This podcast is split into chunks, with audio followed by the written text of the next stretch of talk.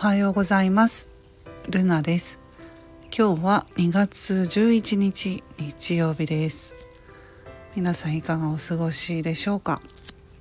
？3連休ですね。私は息子が入院している病院の部屋から今日も話しています。え今朝5時ぐらいに血液検査しましたのでその結果で帰れるかどうかが決まります。まあ、でも今日日曜日なので今日は病院休みだし帰れるとしても明日以降ですね。うん、帰れるといいなと思います。まあ、家が一番いいんですけれどもねでもね家に帰るとね私あの寝不足とかね看病疲れで疲れてるんですが帰ると帰る、うん、家に帰ると用事がいっぱいあるんだなと思うとねちょっとねあの憂鬱になりますけれども 家が一番いいので帰りたいと言っておきながらはいまあそんな感じですね。えーとね病院に入院して思うことなんですがうちあの息子ねこの1年で3回入院してるんですよ。あのこれ以外この入院以外は2回はねちょっとあの目のね物もらいであの全身麻酔で手術という形でねそそれはちょっとま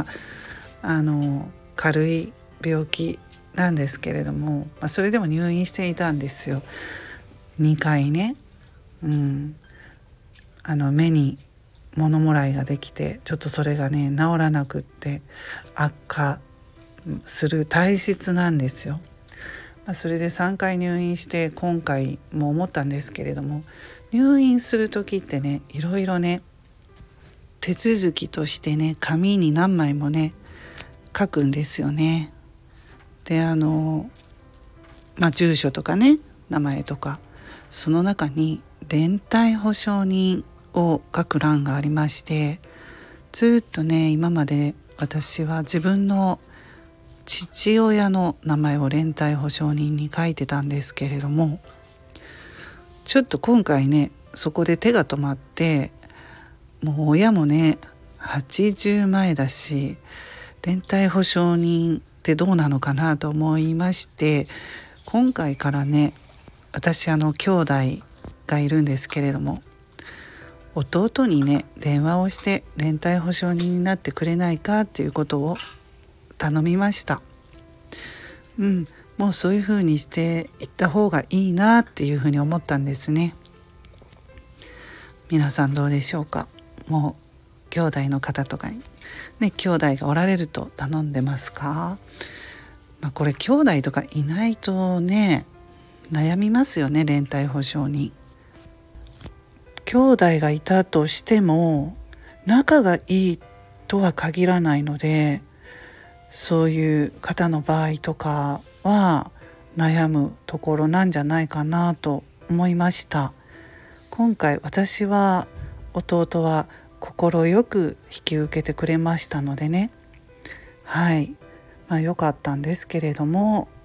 難しいところじゃないかなと思いました。親ももう亡くなってたりすると、まあ、なんか制度があるんだと思うんですけれどもね、うん、入院するとこういうことってちょっとねこの連帯保証人書くって、うん、考えてしまいますねこういう時にね。日頃はそういうことがないのでわからないんですけれども。でそれでねあのデイルームデイホームっていうんですかね広いね、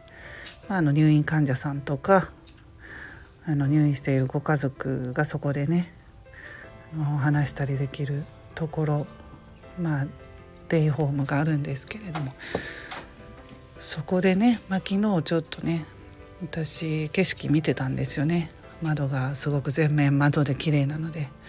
あ、そこはだから入院患者さんとかあとねその今手術している時の待合みたいな感じになってるんですけれどもで電話してもいいのでそこはねうん大体私ぐらいか私よりももう少し年上の男性の方が電話で話しているんですよね。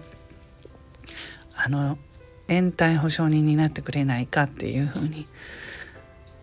うん、誰か親戚の人に電話してる感じだったんですよね。うん。あねやっぱりこういうふうに頼まないとねダメなんだなって。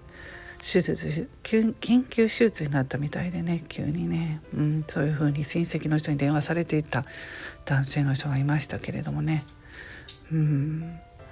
まあ今回の入院はちょっと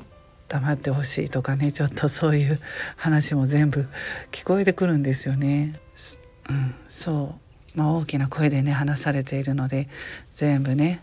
あの隣にいる私に聞こえてきたんですけれども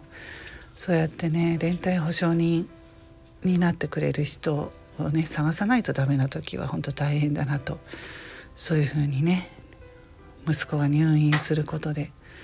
思います。うん、どんどん自分の親は年を取ってくるし何があってもね